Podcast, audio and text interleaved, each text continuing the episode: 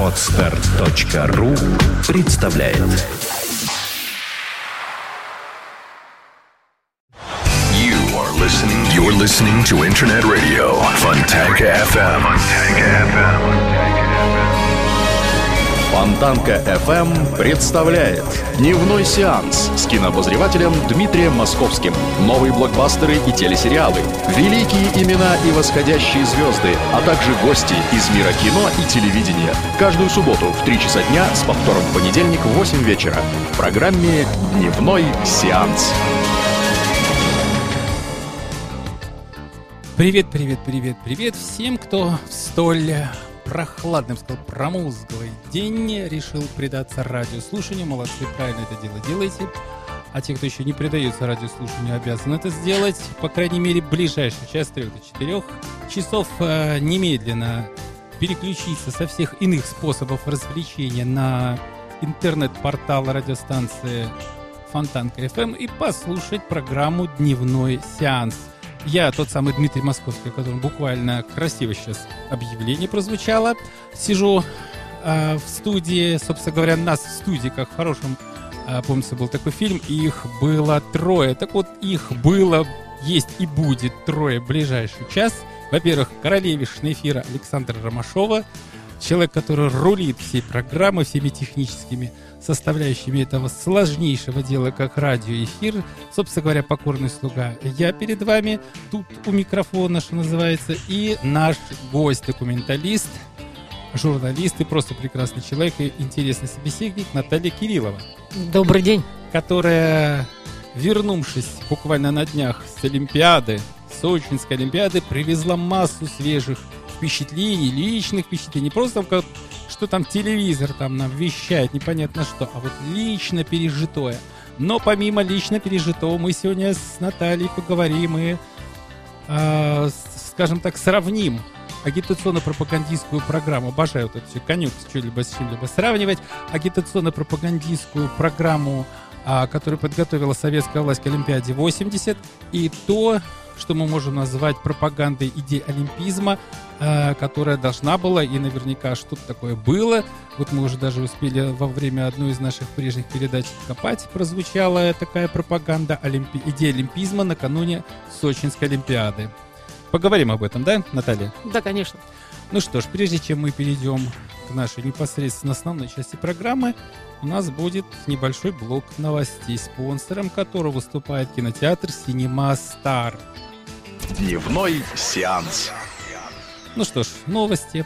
Американский актер и режиссер Джеймс Франко обзавелся собственным кинофестивалем Франко Фест. В этом году он пройдет в начале марта, буквально на днях, в квартале Гринвич Виллидж на Манхэттене. Для тех, кто не знает, это Нью-Йорк. Приходите на Франко Фест, я буду там, собственноручно написал актер в своем аккаунте в сети Инстаграм в пятницу утром. Как сообщается на официальном сайте кинотеатра, где, собственно, и будет проводиться Франко Фест – а Франко действительно планирует посетить некоторые показы. В программу смотра попали лучшие актерские работы Франко с точки зрения, видимо, самого Франко и организаторов фестиваля, в том числе 127 часов Дэнни Бойла, за работу в котором актер получил в 2011 году номинацию на премию «Оскар», фильм «Вопль», где Джеймс сыграл поэта-битника Алина Гинзберга и «Отвязные каникулы» Хармони Корина черно-белая лента «Небраска» американского режиссера Александра Пейна. Шесть номинаций на премию «Оскар», в числе которых главная за лучший фильм выходит в ограниченный российский прокат. Главный герой картины – 74-летний Вуди Грант в исполнении легендарного актера Брюса Дерна – Получив рекламную рассылку, Грант решает, что выиграл лотерею 1 миллион долларов. Для того, чтобы забрать свой выигрыш, ему нужно отправиться из Монтаны в Небраску. Компанию ему составил сын Дэвид, а сыграл его Уилл Форте. А дорога пройдет через небольшой городок, в котором когда-то, собственно говоря, главный герой и вырос. Премьера картины состоялась в мае прошлого года в основной программе Канского кинофестиваля. Работа Дерна тогда была отмечена наградой за лучшую мужскую роль. Затем Дерн был номинирован на премию гильдии актеров США. Британской академии и «Золотой глобус». Однако эти призы ему не достались. Небраска претендует в этом году на «Оскар» в номинациях за операторскую работу, работу сценариста и режиссера. Помимо этого, очередную номинацию также получил сам Терн и актриса Джун Скуев – сыгравшая сварливую жену Вуди Гранта. «Небраска» также может получить премию и как лучший фильм 2013 года.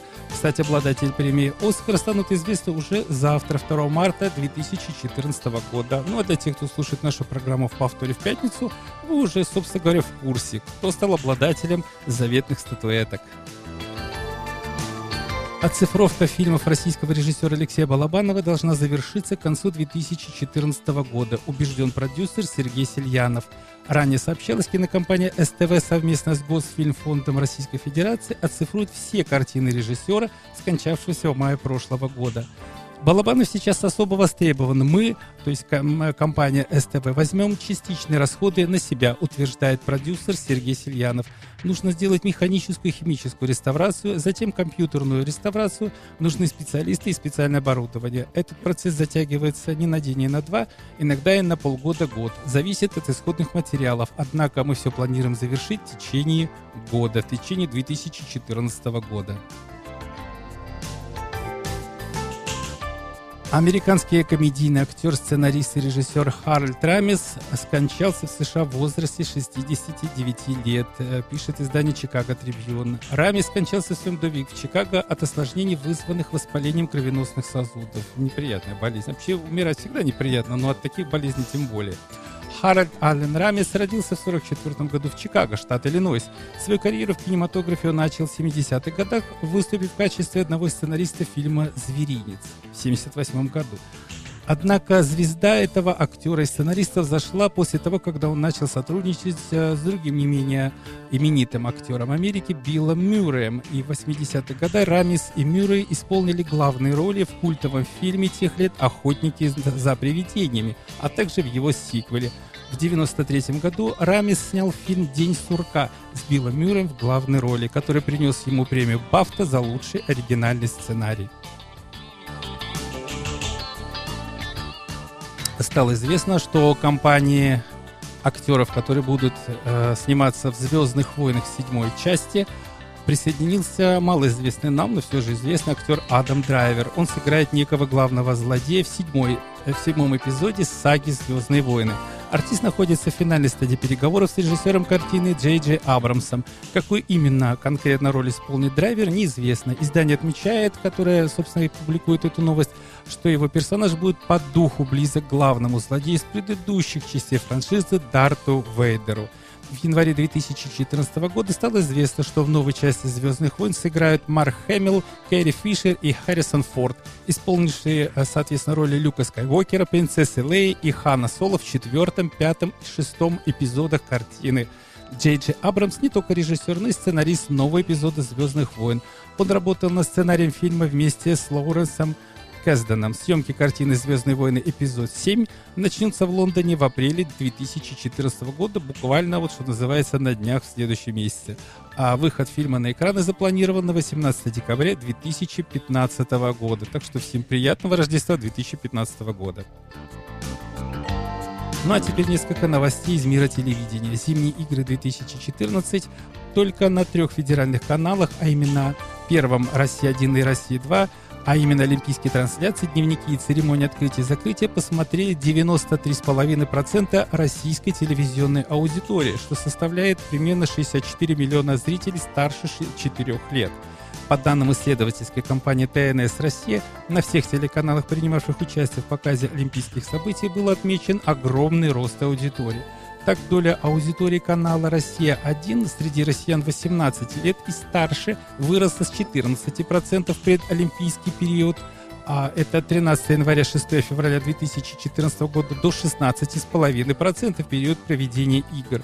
Еще больше рост почти 2,5% продемонстрировал канал «Россия-2», чей эфир был полностью посвящен Олимпийским играм. Доля аудитории этого канала среди россиян категории 18+, выросла с 2 до 4,9%. Отметим, что также был зафиксирован рост аудитории специализированных неэфирных спортивных каналов этого медиа-холдинга ВГТРК во время Олимпиады.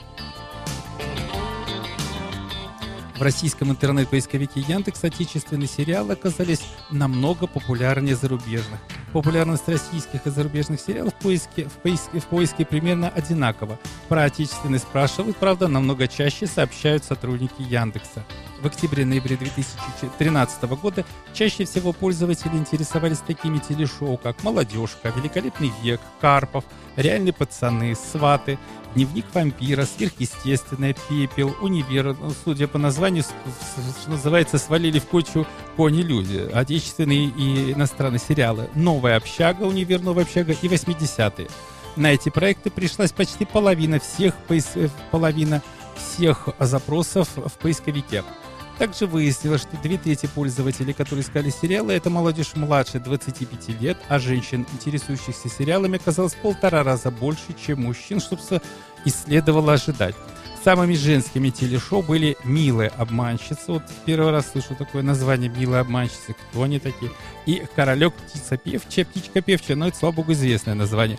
Самыми мужскими оказались «Сыны анархии», честно скажу, как-то надо пошукать по интернету, что это за название.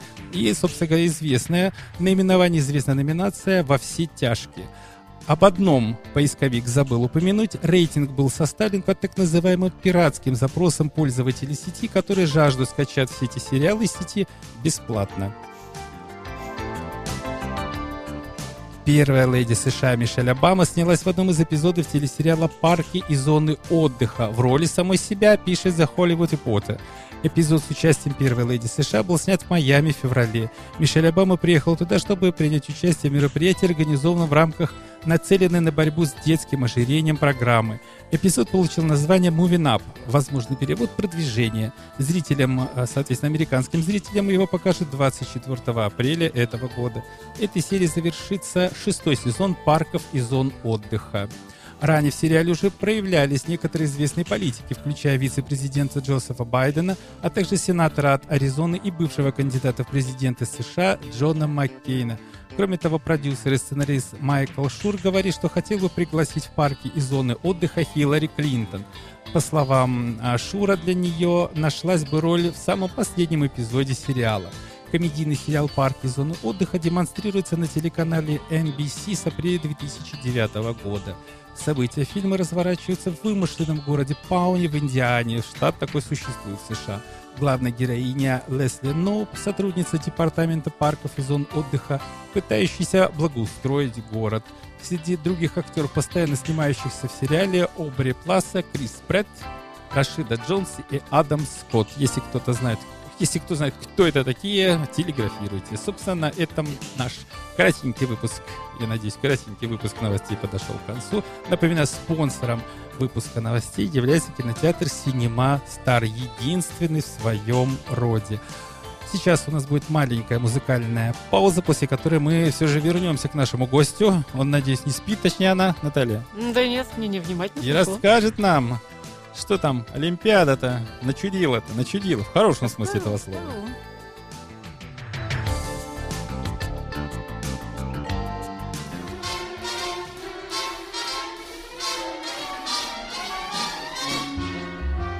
Come fly with me, let's fly, let's fly away. If you can use some exotic booze, there's a bar in far Bombay. Come on and fly with me. Let's fly, let's fly away. Come fly with me, let's float down to Peru. In Llama Land, there's a one man band, and he'll toot his flute for you. Come on, fly with me. Let's take off in the blue. Once I get you up there, where the air is rarefied, we'll just glide starry eyed. Once I get you up there, I'll be holding you so near you may hear all the angels cheer because we're together. Weatherwise, it's such a lovely day. just say the words and we'll beat the birds down to Acapulco Bay. It is perfect for a flying honeymoon. They say, Come fly with me, let's fly, let's fly away.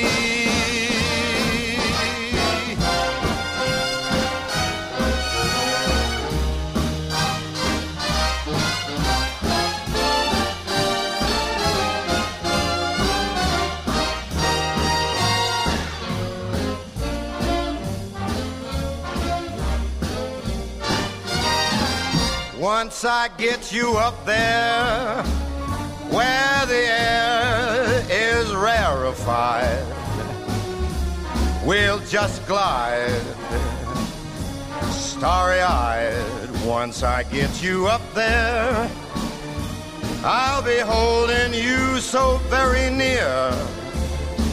You might even hear a whole gang of cheers just because we're together.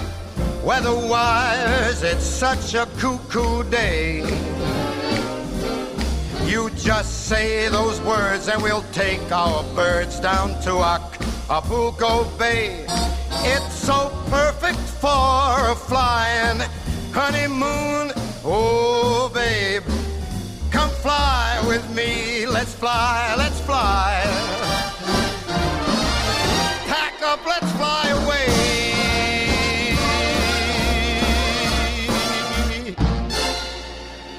Pack a small bag. Дневной сеанс. Ну что ж, возвращаемся мы после небольшой музыкальной паузы. И, собственно говоря, как человек с дырявой головой, э, как и все пишущие журналисты, я вспомнил, что должен был прочитать еще одну новостюшку 3 марта. А Канал ТНТ выпускает уникальный в своем роде сериал. Сериал, который сталкивает две в своем сценарии, в своем продукте телевизионном две национальности, две культуры, две, два национальных пласта. Называется этот сериал «Дружба народов». Ну и, собственно, из названия понятно, что а, здесь, в этом сериале, будет рассматриваться под острым таким комедийным углом достаточно а, серьезные взаимоотношения в а, столичных мегаполисах между так называемыми пришлыми приезжими с Кавказа людьми и кубанскими казаками, такая интересная пара. Он лезгинец, она кубанская казачка. Живут одной семьей, и вроде бы все у них хорошо, но на их голову сваливаются родственники. Вот эти разнохарактерные, разнонациональные родственники и составляет весь такой смак, точнее их отношения, весь смак составляет нового оригинального ситкома. А Самое любопытное, прежде чем предъявить широкой публике, канал ТНТ провел репрезентативный опрос среди ключевых людей, а, которые так или иначе завязаны на межнациональных отношениях. И, собственно говоря, получили достаточно а, сдержанные, но положительные отзывы по поводу своей работы, что называется «так держать». А вот как держать, это вы увидите, господа хорошие наши радиослушатели, уже 3 марта, в этот понедельник, а, на канале ТНТ, что называется «Следите за программой». А, ну а мы переходим... Куда? Мы переходим, собственно говоря, мы никуда не переходим мы так это голову веет, поворачиваем в сторону, а тут кто сидит? Наталья Кириллова, которая mm. только что из, ну не только что, ну будем считать, что только что из Сочи. Пару дней. Пару дней даже уже, пару дней. Ну, собственно говоря, первый такой вопрос, эм, э, который пронизан э, глубокой мыслью, э, чувствуется большая интеллектуальная работа была проведена, прежде чем задать. Как там Сочи? Ну, в Сочи очень тепло. Где конкретно тепло? Дело в том, что, извини, Наталья, перебью. Э, дело в том, что Сочи представляет собой, я так понимаю, уникальное сочетание. Прибрежная зона, она такая ярко плюсовая, там чуть ли не плюс 20. А вот поднимаешься там, где находится... Горный вот, кластер. Горный кластер, с, э, где, собственно говоря, все это происходило. Меня, там честно, вымораживает холодно. название Э, место Роза Хутор. Вообще такое не русское сочетание, такое ну, ощущение, красиво. что взяли англоязычное сочетание, когда два существительных идут друг с другом, и одно другому не подчиняется. Это как Роза Хутор, розовый хутор, хутор роз, а то Роза Хутор. Нелепое сочетание, такое ощущение, что оно специально было заточено под, а, сразу под англоязычный перевод какой-то, ну, неважно. В общем, Роза Хутор как-то, а, в Роз, а вот в этом самом не, с нелепым названием хуторе, там уже чуть ли не минус может быть. Ну да, я там была в шапке, у меня есть фотографии, я принесла. Шапки-ушанки. Шапка-ушанка такая красная, причем я ее одевала сверху на толстовку теплую черную. Шапку? Ну, шапку сверху на капюшон я А, одевала. на капюшон? Да. Боже мой, думаю, как ты растянула-то поверх толстовки там, Да, на всю толстовку, спину. значит, потом... Вот мы Еще- смотрим, еще, смотрим, наши радиослушатели одновременно могут выступить в роли телезрителей и лицезреть нашу гостью Да, в разных местах. в разных позах, местах, с разными гаджетами в руках. А Да. главное, все это в Сочи, да, это не подстава какая-то. Вот выехали за город, такого за городом у нас еще пока не построили. Там пришлось одевать очки, потому что солнце слепило, при этом очень холодно. Но надо сказать, что я посмотрела этот горный кластер, он, конечно, впечатляющий. На самом-то деле, я, когда меня спрашивают, что тебя поразило, меня поразило, конечно... Да, мы тоже хотели спросить. Меня поразило именно горный кластер, то, как А чем он, выстроен. чем он... Ну, вы знаете, вот там это? построен ровно второй город, вообще, на самом-то деле. Это настоящая такая э, Швейцария, вторая Швейцария построена. Фантастически, очень красиво. Вон, э, а, нет, это другая шапка где-то промелькнула. А, видим, видим, А, видим, вот, шапку-ушанка. А, Ух, нет, нет, она была красная, красная. Это вот тот знаменитый А, это факел факел, олимпийский. факел, и вот там все эти кольца. Нет, э, дело в том, что там выстроено, там вообще ничего не было. В, в Роза хуторе, как мне сказали ребята, которые там были, там всего было две маленькие улицы. А я увидела настоящий город м, с мостами, дороги, там выстроена железная дорога, а, плюс канатки разные, значит, на разных уровнях, отели. Э, То есть туда, прости, пожалуйста, можно подняться с береговой линии на канатной дороге, на этих всех этих фуникулерах, или как Да-да-да, это ты правильно приезжаешь, называется? нет, ты самый приезжаешь в Русхутор, и там начинаешь восхождение на разные уровни оттуда. Возъезжание, Да, сказал, да. даже, восхождение. Но они там тоже разные. Там э, приезжаешь, в общем, на самом-то деле транспорт вообще великолепно выстроен. Э, Туда можно приехать на, на Ну, по на крайней мере, во время Олимпиады было все во благо человека, все во имя Невероятно. человека. Вот да? просто, знаете, И невероятно. как в одном анекдоте было, Настя Чукча поехал в Москву, приезжает из Москвы, говорит, вы знаете, вот все во благо человека, все во имя человека. Я даже знаю, как зовут этого человека. Да? Ну, а, да, и, извини, вставил три копейки. И вот эм, я, посмотрев этот, э, э, этот розовый хутор и вот, э, это, вот все эти сооружения, я поняла, что те деньги, вот все, очень все те много писали, вот украли, там Да, дело в украли. том, что у нас как-то все средства массовой информации дружно стали переживать по поводу того, что куда, куда вы эти миллиарды все это, закопали. это просто вот, невероятно. говоря, ты увидела, куда эти миллиарды да, закопали. вот я увидела. Это, это просто невероятно выстроенная инфраструктура, дорожная. Все, что касается спортивных сооружений, это, это ну, просто фантастика. И потом, э, вот журналисты, кстати. Да, давай перейдем к журналистам. Все-таки наша программа посвящена кино и телевидению. Журналистов как-то вот, много смотри, было. м, значит, э, в Сочи существовало два, на самом деле, эм, пресс-центра. Э, Первый пресс-центр называется Олимпийский, там было... Это вот э, те пресс-центры, которые работали в зоне Олимпиады. Это те, которые стоят, вот, э, да, в зоне Олимпиады. Это не которые были уже до, до Олимпиады, где-то там Нет, нет, нет, нет, нет. Это те, которые были. Это, это как правило, на больше, по-моему, 80% это западные эм, представители теле- телерадиокомпаний. Ну, скажем так, э, более трех тысяч это печатные СМИ, ну, пишущие журналисты, Три тысячи И, человек, с а 11 тысяч это были представители телерадиокомпаний Запада. Ну, это понятно. Сколько человек должны камеру 14. нести, сколько Смотрите, с 14, микрофоном. Причем там же вот, ну вот вот вот вы видите фото- фотографии, да, вот это за, за моей спиной находится э, Олимпийский пресс-центр. э, при- Олимпийский пресс-центр для пишущих э, журналистов, а вот это в красном, вот это для теле, это э, хостинги, да, это для телерадиокомпаний. И они были разнесены, а вот моя шапка знаменитая, да.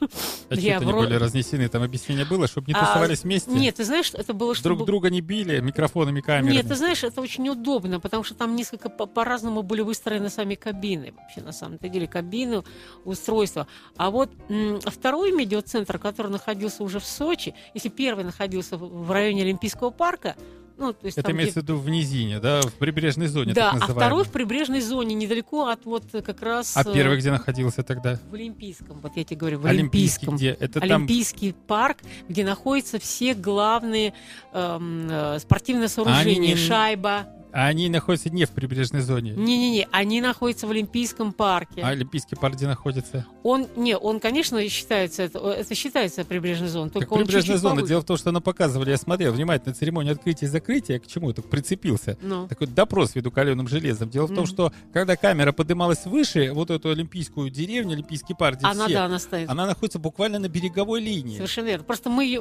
мы, вот лично мы, как журналисты, мы ее немножко разделяем, эту прибрежную зону. Потому А, что... Ну, то есть факт то, что все находятся там в низине, да? Да, все совершенно оба верно. пресс-центра, Да. куда вы там, где вы там работали. Да, да. Только второй находится ближе к порту, к морскому порту, А. понимаешь? Вот в чем дело. Вот. Эта близость вам как-то помогла. Э, ну, во-первых, я Ну, очень будем люблю считать, порт. что помогла. А, Да. Я, с кстати, гуляю. точки зрения. Я гуляя, кстати, по набережной, нашла это место, я сегодня тебе говорила, нашла то место, там Да-да-да-да-да. стоят фигуры бронзовые, где снимался фильм «Бриллиантовая рука». Сцена отправки героев. Да, там пароходе, а, стоят, значит, бронзовые фигуры. Я вот не успела взять, ну, на эту флешку вам показать. А Там бронзовые фигуры стоят, значит, Да, я думаю, Никулина. достаточно просто эти Миронова. фотографии есть, да, есть. Вот, и, значит, отдельно вот там чемоданы, специальная табличка есть. Э, Место пользуется, ну, просто бешеной популярностью. Еще там рядышком находится магазин олимпийских товаров. Кстати, тоже был одно из мест паломничества болельщиков и вообще всех гостей, журналистов, куда можно прийти и купить себе э, понравившуюся там одежду с олимпийской символикой. А вот с точки зрения медиафикации пространства, насколько удобно и комфортно было работать журналистом? Потому что за всей красотой картинки, за всеми комментариями, которые звучали с телеэфиров, радиоэфиров, интернет-эфиров, как-то а, это незаметно было. Казалось, что буквально вот все доступно, все возможные соревнования, спортсмены, тренеры, президенты, все доступны. Вот Нет. подходи и бей. Нет, на самом-то деле такая история. Вот, вот я была в первом Олимпийском, значит, там огромные, значит, площади, там э, ходишь, э, э, очень, ну, где-то у меня где-то есть там картинка, где я там сижу, и там все такое выхолощенное. Да, места очень много, ты можешь там и поесть, и, э, значит, отправить открытку, и, в общем, все. Очень, очень, да, хочу отметить, очень дружелюбная и уникальная служба информации э, находилась вот в Олимпийском пресс-центре, которая То есть такая информационная логистика там Да. поставлена была на нормальном уровне. просто потрясающая. Ну, Я собственно, для этого Олимпиада и создается. Я не просто считаю, для что- того, что выступали спортсмены, но и для работы журналистов. Вот я считаю то, что как бы кто как, как работал э, вот эм, вся служба информации, доставки транспорта, это, конечно, вне высших, вот просто выше похвал. Вот, А, они- кстати, Наташенька, извини, проведу параллели. Дело в том, что одна из главных ключевых, один из главных ключевых моментов, на котором, на который педалировали журналисты иностранные, несмотря на то, что они вроде бы и поддержали бойкот, я имею в виду сейчас освещение Олимпийских игр 80-го года, но те, кто доехал, добрался, несмотря на всякие бойкоты и препоны, отмечали, что и во всех пяти городах, в которых проводились Олимпийские, летние Олимпийские игры 80-го года, информационная компонента была ну, выше всяческих похвал. Собственно говоря, в Москве специально для этого был выстроен огромный пресс-центр, который долгое время эксплуатировался а, РИА Новости, и он сейчас существует. Э, Трудно, сейчас, если не ошибаюсь, у него новая какая-то организация въехала, Мгм. которая берется, под, берется вести некую пропагандистскую работу на Запад, говорить, какие мы то все красивые, счастливые, добрые, умные. А, собственно говоря, и в Петербурге, то есть тогда еще в Ленинграде, в Минске, в Киеве, а, в Таллине были свои, э, пусть небольшие, но пресс-центры, но э, главное, журналисты, аккредитованные на Олимпийских играх 80-го года, они ни в чем не испытывали никакого дискомфорта. Хотите, Мгм. собственно говоря, на этот объект, пожалуйста. Хотите э, достучаться, получить вот это вот, пожалуйста. Мгм. То есть все было предоставлено. Я так понимаю, что и на этих Олимпийских играх Ну, Как-то- вот смотрите, вот я в 80-х годах я работала на телевидении, правда, я работала тогда на Волге, и я могу сказать, да, там, но все-таки атмосфера была пожестче, я бы так сказала, а, вот, для журналистов. И очень, я бы не сказала, что это такая, с одной стороны, видимость свободная, а с другой стороны, она такая была очень, ну, как бы сказать, как у нас тогда в то время, да, вот ни шагу вперед, ни шагу назад. Э, были свои какие-то внутренние ограничения. В этой Олимпиаде эм, при той внешней доступности, которая была предоставлена многим журналистам, даже те, кто не был аккредитован в Олимпийский вот, пресс-центр, Ну, как-то свалились, как снег на голову, да, да, хотим и вот им поработать, сделали второй как бы пресс-центр.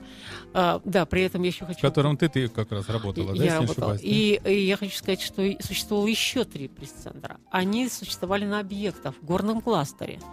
Это горки, это санки. То есть ты поднимаешься в горы, и для того, чтобы значит, тебе, ну, э, предположим, взять интервью какого-то саночника, да, то вот ты вот э, прибываешь там на пресс-центр. ну, Прибить его гвоздями к санкам и потащить в этот самый горно-кластер Да, то есть. И вот эти, я была и там, и там, э, ездила специально. У меня, кстати, было интервью в горном кла- кластере назначено. С кем? с одним нашим юным спортсменом из Петербурга, из хоккейной команды. Э, Значит, но дело в том, что накануне наша хоккейная команда проиграла. И они опечалены и решили интервью не давать. Да, и я когда приехала, в общем, все очень горестно сказали, что увы, м, вот. У нас э, был какой-то словарный запас приготовлен, но на случай победы, на случай поражения, увы, мы замолкаем, да? Да, ну на самом деле все очень сильно расстроились. А, Я... Но, с другой стороны, еще расстраиваться. Дело в том, что российская команда в целом заняла все, я так понимаю, первые места. Вот, э, э, Ну, Наташенька, у тебя вот, есть вот какая-то есть де- распечатка. Самое любопытное, я хочу сказать, что вот я ведь приехала э, на самую последнюю неделю Олимпиады. Таких, я собственно, увидела- две и было Да. недели, первые и последние. Да, ну, первый по- и вот я попала вначале в, в такую атмосферу тоски и грусти. Ну Вот, когда мы э, с трудом, значит, добирались до пятого места, вдруг в 20, на 21 число мы уже Перешли на второе дыхание, Да, мы заработала уже- мы печень, уже там- кровь очистилась. мы уже там 23 медали, значит, э, взяли, и буквально И с выпученными глазами пошли на, на, И фини- на буквально финишную за два, вышли. два- за два дня мы, как сборная России заколотила 10 медалей. Э, Это вообще 33 медали. Если 21 у нас было 23 медали, то 23 мы уже имели 33 медали. Я так Это ж- понимаю, на этом душа и успокоилась. 33 ну вот медали. смотрите, я прочту. Итак, э, вот 13, ну все знают, 13 Золотые золотых, медали. 11, 11 серебряных и 9 м, бронзовых. Вторые шли норвежцы, у них 11 з- золота, 5 м, серебряных и 10 бронзовых. Канада 10 золотых, 10 серебряных, 5 бронзовых.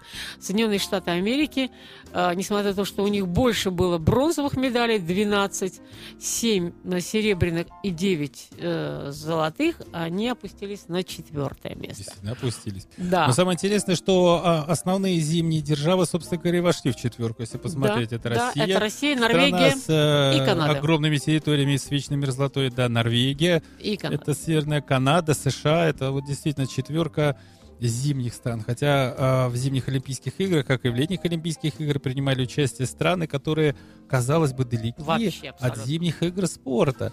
Я забыл, с какой-то тропической страны были спортсмены, которые активно осваивали что-то вроде бобслея, и всем, уга- и всем Да-да-да-да. доказывали, что да и у нас, где снега и льда никогда не было, ну, лед он был ну, исключительно в коктейлях таких, знаете, слабоалкогольных, но и сильно алкогольных. Но Мгм. даже вот если весь этот лед выкручивать, да и где-то там разложить по пляжу, пока он не остыл, пока он не растаял, можно там погонять на этих бобслейных санках. Ну, вот спрашивается, на, нафига вот это был Козе Баян? Но вот товарищи спортсмены сказали, нужен. И Козе Баян тоже нужен. А, собственно говоря, а, я не случайно вспомнил про Козу и про Баян. Сейчас будет маленькая, надеюсь, музыкальная вставочка, после которой мы вернемся в студию.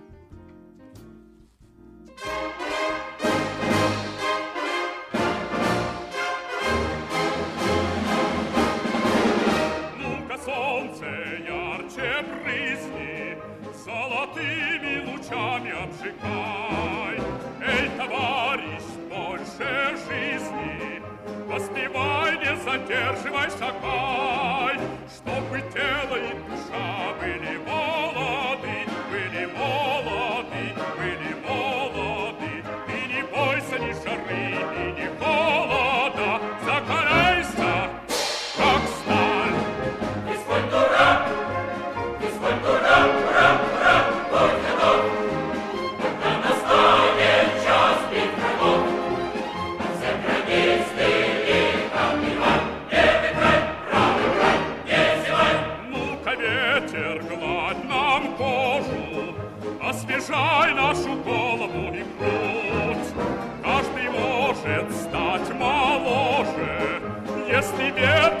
ветра веселого хлебнуть.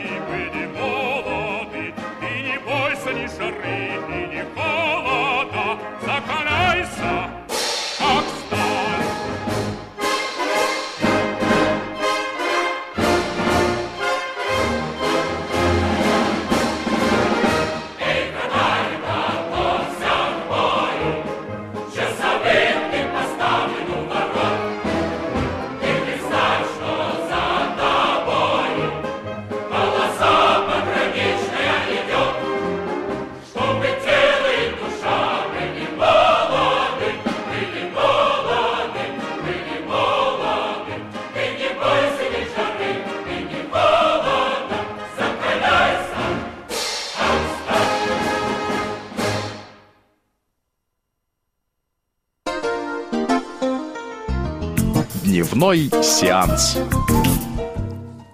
Ну что ж, возвращаемся в эфир после такой живописной, вдохновляющей песни. Просто хочется присоединиться к паралимпийской. Сейчас, кстати, для тех, кто не знает, сообщаем, а в городе проходит паралимпийская Эстафета. эстафета а, олимпийского, уже паралимпийского огня.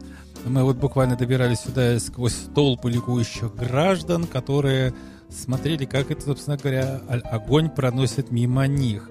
Но мы возвращаемся к Олимпийским играм. Паралимпийские, кстати, в ближайшее время начнутся. Что называется, следите за телепрограммы, когда они начнутся. Вроде бы, как будто бы нам обещана еще одна порция церемонии открытия и закрытия, не такая пафосная, помпезная, которая была, собственно говоря, на основных Олимпийских играх, но с некоторых пор паралимпийцев также не обижают и выдают им на гора такие же мощные, хорошие, красивые церемонии открытия и закрытия. А, кстати, а, Наташенька, как режиссер, документалист, режиссер-постановщик, а, как, как тебе церемония открытия и закрытия? Ну, мне понравилась больше, конечно, церемония открытия. Э, Казалось бы, хотя ведь обычно а, церемонии закрытия являются ключевыми. Нет, э, церемония закрытия мне не понравилась. Э, Она была очень сдержана, потом в ней не было новизны. Единственный там очень интересный эпизод, это когда корейцы представляли свою, да, вот свою Олимпиаду. И вот у ко- корейцы мне понравились. Это, по-моему, единственное, что мне понравилось в церемонии закрытия. Вообще, честно говоря. Ну, вот. А чем что взяла за душу церемония открытия?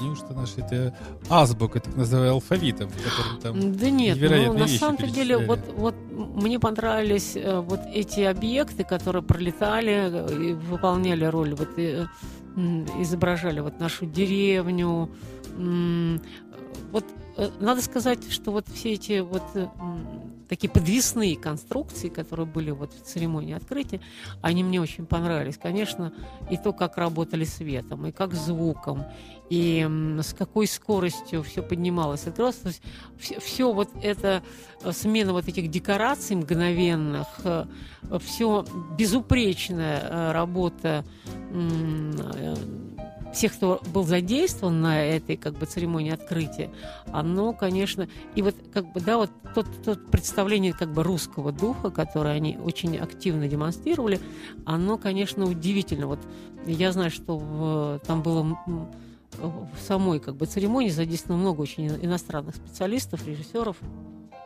постановщиков, очень много.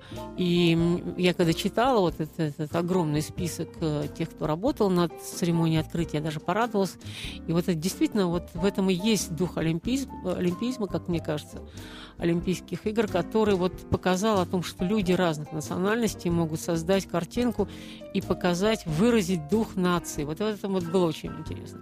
А в церемонии закрытия там уже ничего такого, кроме этого цирка, в общем-то, ничего такого и не было особо.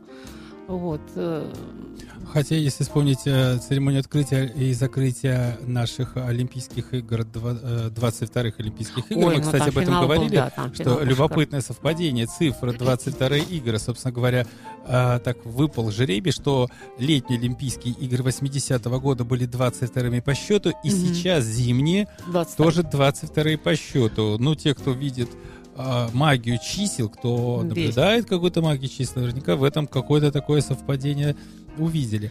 Но если вспоминать действительно о церемонии закрытия, то, э, как говорил, опять же повторюсь, а, режиссер-постановщик церемонии закрытия или открытия а, Олимпиады в Австралии, Мгм. когда вы спросили, что главное, вот что вы хотите передать вот в своих церемониях? Он говорит, в церемонии закрытия мы бы хотели передать, вот создать при всей своей машинерии, при всем обилии декораций, создать такое вот такое настроение, такое щемящее настроение, что было чудо, и вот оно, вот оно улетучивается, и передать его а, так же остро и ярко, как это сделали В 80-м а, году. 80-м Да, году в это. Москве, когда улетал Олимпийский Мишка. И что э, симпатично, режиссер-постановщик это упомянул, он знает об этом, они это Мгм. дело отслеживают. И, собственно говоря, многие, кто был на Олимпийских играх, все с э, таким легким, легким сожалением вспоминают, с легким приятным сожалением вспоминают о том, как красиво была организована, вроде бы тривиально. Если сейчас, кстати, в, в сети, в интернете можно посмотреть целиком и полностью уже выложены а, часовая или двухчасовая э, запись э, церемонии закрытия. Олимпиады 80.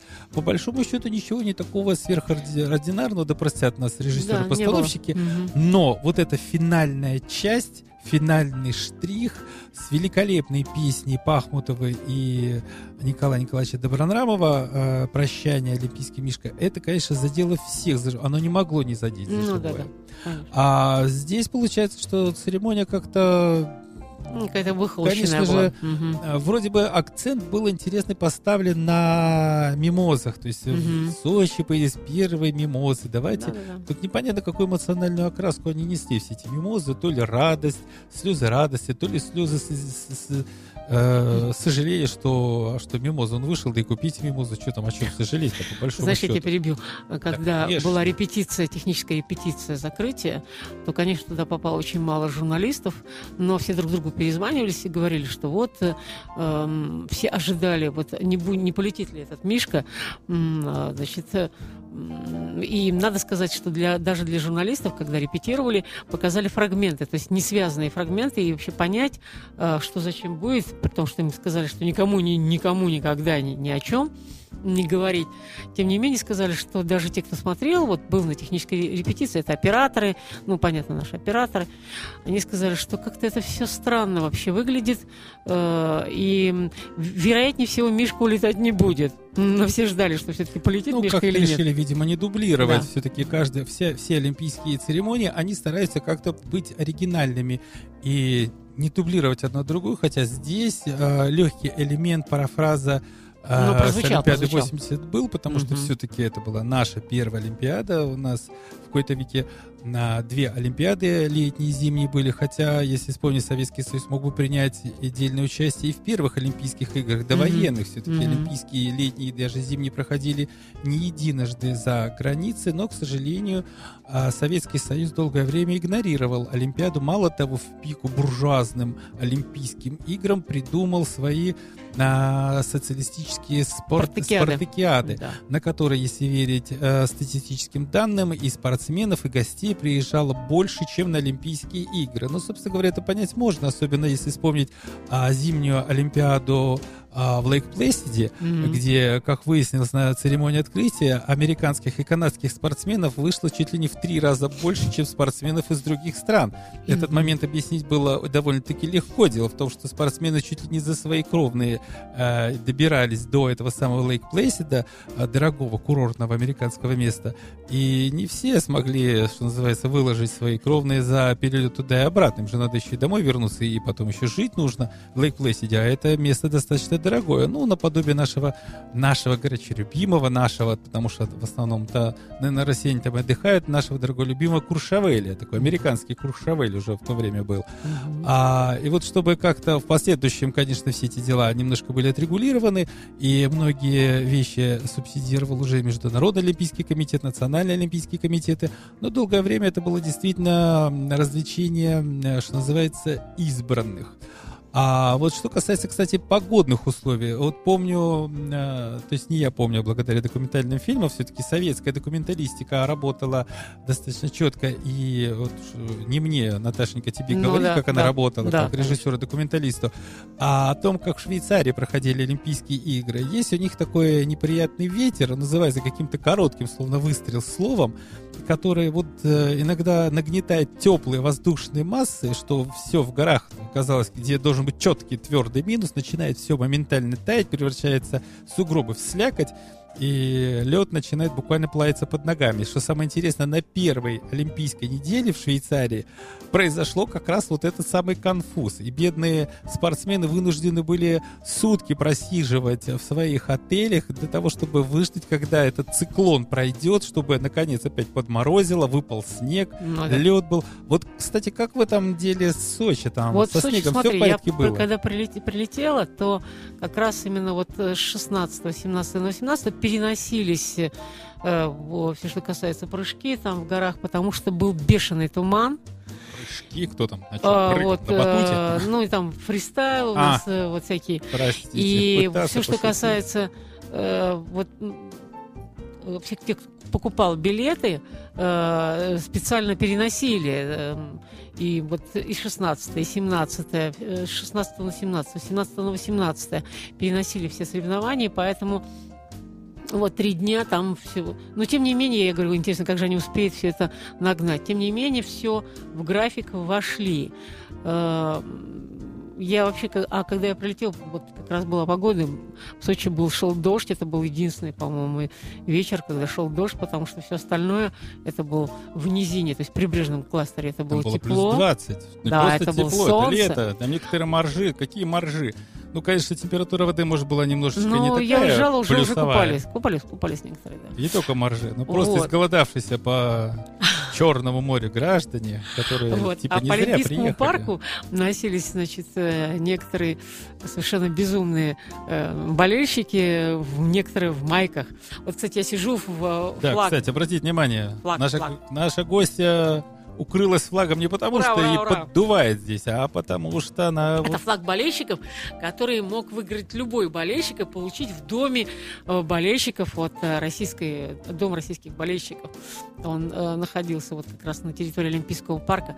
Надо сказать вообще, вот, кстати, по поводу того, как э, была организована э, работа для болельщиков. Ты не просто ты купил билет и пришел, ты в- прошел этот Олимпийский парк и попал там, не знаю, в Фишт или там Куда м, попал, простите, ну, пожалуйста, э, Фишт? Что это это такое? называ- я имею в виду на стадион. А, он так назывался, стадион. Я помню, Да. там какие-то названия стадионов были Да. нелепые. Пока не прочитаешь, не поймешь вообще, идет там, в шайбу, если Ну, там шайба попал. это понятно, какой-то фиш. Что Да, за фиш? а, что, извините, что я вмешиваюсь, гора. да, это Без вообще вопроса. историческое название. Это гора. А, понятно. Гора. Простите за мою серость. Никогда Это не гора. был в Сочи. Плохо знаком с топонимикой места. Вот, это по Но названию горы. название все-таки как-то... И, э, Одно ну, дело, ты да это мы с тобой знаем, а когда весь мир узнал слово фиш, начал думать, что за фиш И вот такой? э, ты заходишь в Олимпийский парк, и, предположим, от ворот Олимпийского парка, чтобы добраться, положим, до э, стадиона там Фиш, то ты при- идешь по почти полтора километра. Вот. Ну и... так правильно, Олимпиада. Все должны заниматься спортом, не только спортсмены, но и журналисты. И там э, на территории парка были выстроены удивительные такие э, павильоны. Ну, это помимо, понятно, что помимо павильонов представителей команд, э, там были выстроены еще павильоны, в которых э, любой болельщик мог себя попробовать. Ну, например, Сбербанк выстроил ледодром, и ты мог там э, лезть на скалу, ну вот, э, поучаствовать, по- почувствовать себя э, вот человеком, который взбирается на гору. Скалолазом. Скалолазом. Частиков А, скажем, фильма значит, э, м- Мегафон выстроил такой, значит, специальный павильон, в котором ты приходишь и Там, наверное, начинаешь... высо- высочайший интернет в зоне Да, Wi-Fi там, ну, 4, 4G, и э, тебе показывают, как твое лицо начинает, вот тебя там фотографирует, и потом лицо эм, э, выходит в 3D на, на стене этого большого павильона. Это невероятная ощущаешься штука. джином, выпущенным из Совершенно бутылки. верно. Вот. А, Оно, а в бо- дом болельщиков был больше всего, э, в него огромное количество всегда было народу, потому что именно там болельщик получал карту болельщика и проходил огромное количество всяких соревнований, отжимался, прыгал, ну, в общем, много чего там было.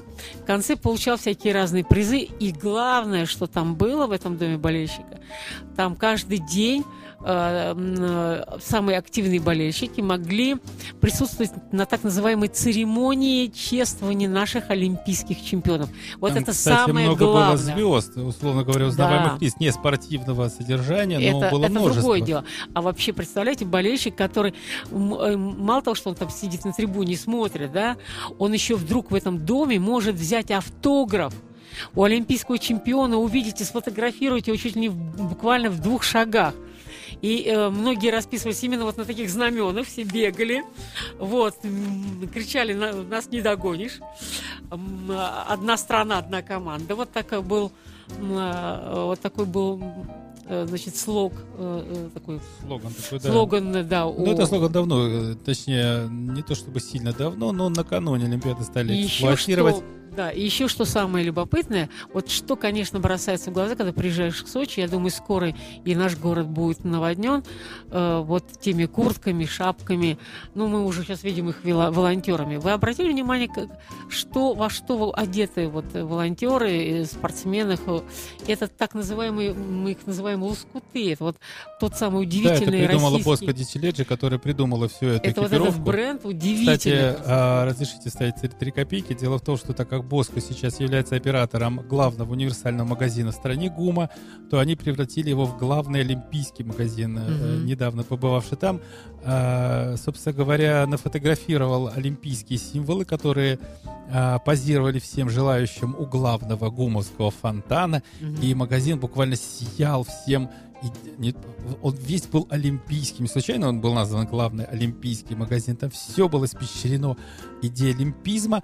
А, и это понятно, потому что оператором этого магазина является главный универсальный магазин страны, является а, компания, которая отдела с ног до головы буквально всю олимпийскую сборную и, в общем, всю Олимпиаду практически отдела. Мгм. И вот это лоскутное одеяло, Лоскуты, принцип да. лоскутного одеяла, из которого, э, который воплотили в жизнь в различные э, спортивные, околоспортивные амуниции, это вот э, разработка Боско Дичеледжи. Да не сочтите нас за рекламу. Всё-таки Ну, люди сделали надо доброе сказать, дело. что вот этот бренд, вот этот, я его называю бренд лоскутов, он присутствовал везде в оформлении.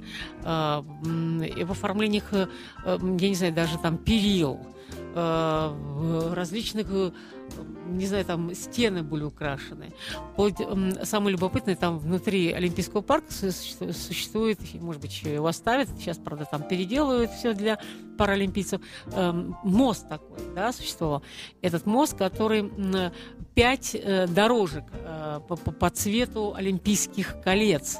Вот ты идешь по, по, ну, вот через мост, по, по- как бы по дороге, ты идешь как бы через какое-то кольцо олимпийское. Это удивительно сделано.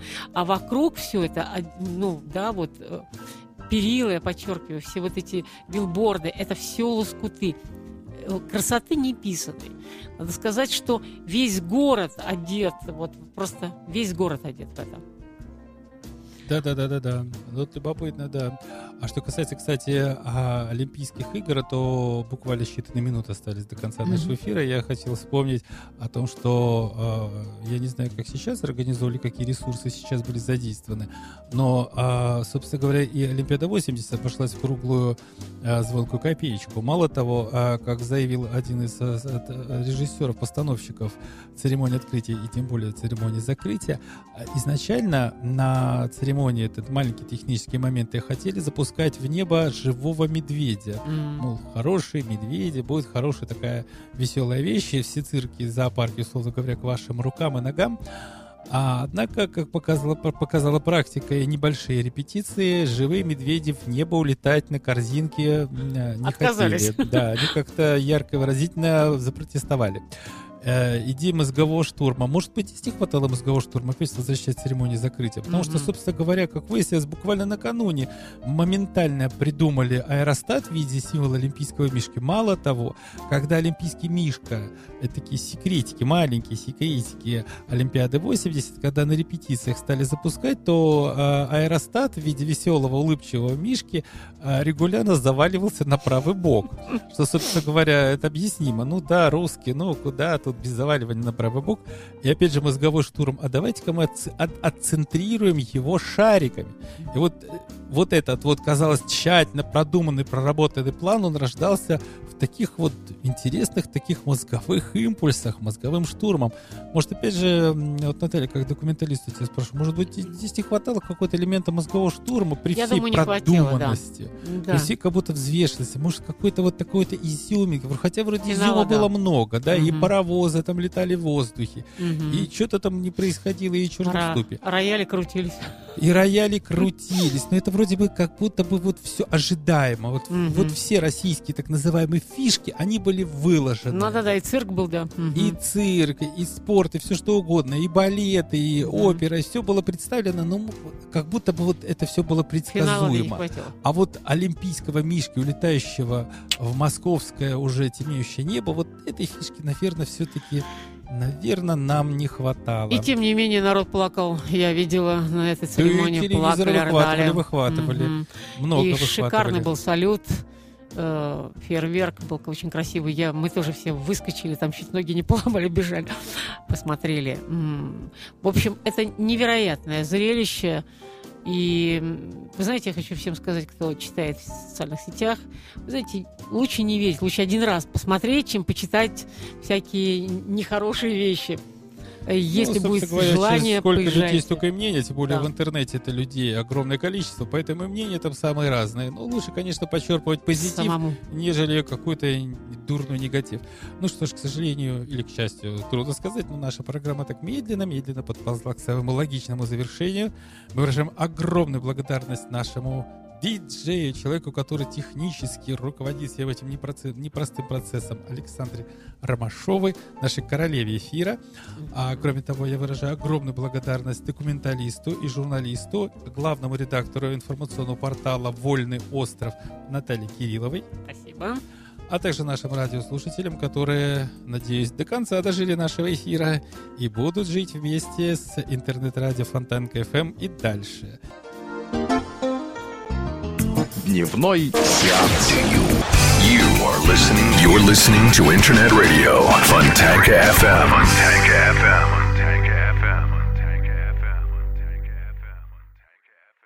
Скачать другие выпуски подкаста вы можете на podster.ru